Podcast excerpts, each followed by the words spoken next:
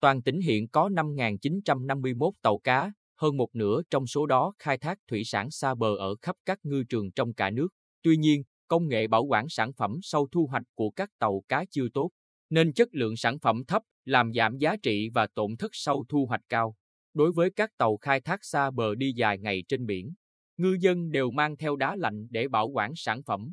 Theo Phó Chi Cục trưởng phụ trách Chi Cục Thủy sản Nguyễn Công Bình, tàu cá đánh bắt xa bờ của Bình Định chủ yếu bảo quản sản phẩm bằng đá xay nên độ lạnh không đảm bảo. Điều này còn do chất lượng nước đá của Bình Định kém so với các tỉnh lân cận như Phú Yên, Khánh Hòa, tình trạng nước đá bị nhiễm phèn và đá non rất phổ biến. Đa số các tàu làm hầm bảo quản bằng các vật liệu thông thường như xốp, gỗ, mút, khả năng cách nhiệt cách ẩm chưa cao.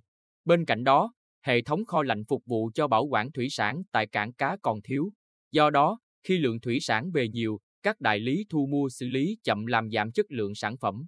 Anh Thanh Tùng, gia đình làm đại lý thu mua thủy sản ở phường Hải Cảng, thành phố Quy Nhơn, chia sẻ, nhiều thời điểm tàu tập trung rất nhiều ở cảng cá, cần lượng đá lớn để ra khơi đánh bắt.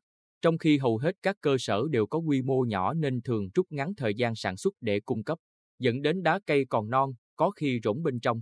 Do cần nên các chủ tàu chấp nhận bỏ thêm tiền mua đá nhiều hơn dù chất lượng không đạt yêu cầu, ảnh hưởng đến việc bảo quản thủy sản trên tàu.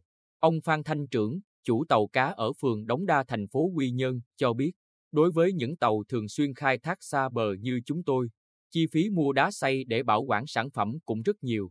Tôi mong muốn được giới thiệu, hỗ trợ tiếp cận các công nghệ bảo quản sản phẩm hiện đại. Nếu hiệu quả thiết thực thì chúng tôi sẽ cố gắng đầu tư.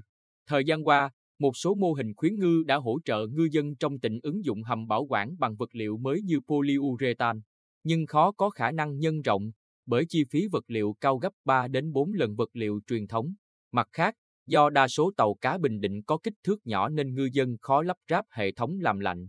Chi phí cho đầu tư ban đầu và nhiên liệu để chạy hệ thống làm lạnh khá cao, trong khi hầu hết sản phẩm thủy sản đều bán theo giá mua xô.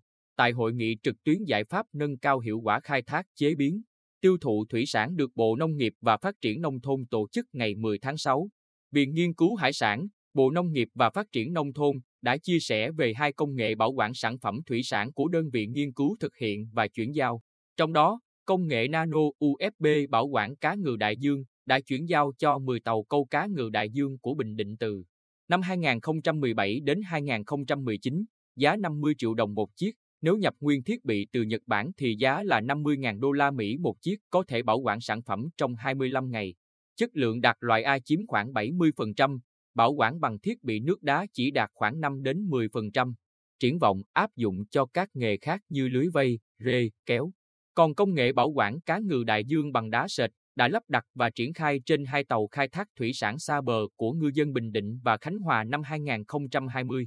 Kết quả ban đầu cho thấy hệ thống vận hành ổn định, hiệu quả, phù hợp với tàu vỏ gỗ, composite, thời gian hạ nhiệt độ đúng tiêu chuẩn để bảo quản cá nhanh hơn 6 lần so với đá xay. Sản phẩm bảo quản được 20 đến 25 ngày, nước đá chỉ 10 đến 12 ngày. Chất lượng sản phẩm tăng bình quân hơn 30% và giảm được 4,7% tổn thất về số lượng so với đá xay. Viện Nghiên cứu Hải sản cũng kiến nghị các địa phương quan tâm tăng cường phối hợp chuyển giao các công nghệ khai thác, bảo quản sản phẩm trên tàu cá. Ông Nguyễn Công Bình cho biết, Chi cục Thủy sản sẽ tiếp tục phối hợp với Trung tâm khuyến nông tỉnh trong năm 2021 tổ chức thực hiện. Mô hình bảo quản sản phẩm bằng công nghệ này đối với hai tàu cá tham gia chuỗi liên kết khai thác, tiêu thụ cá ngừ đại dương với doanh nghiệp, sau đó xem xét nhân rộng hơn mô hình trong các tàu tham gia chuỗi.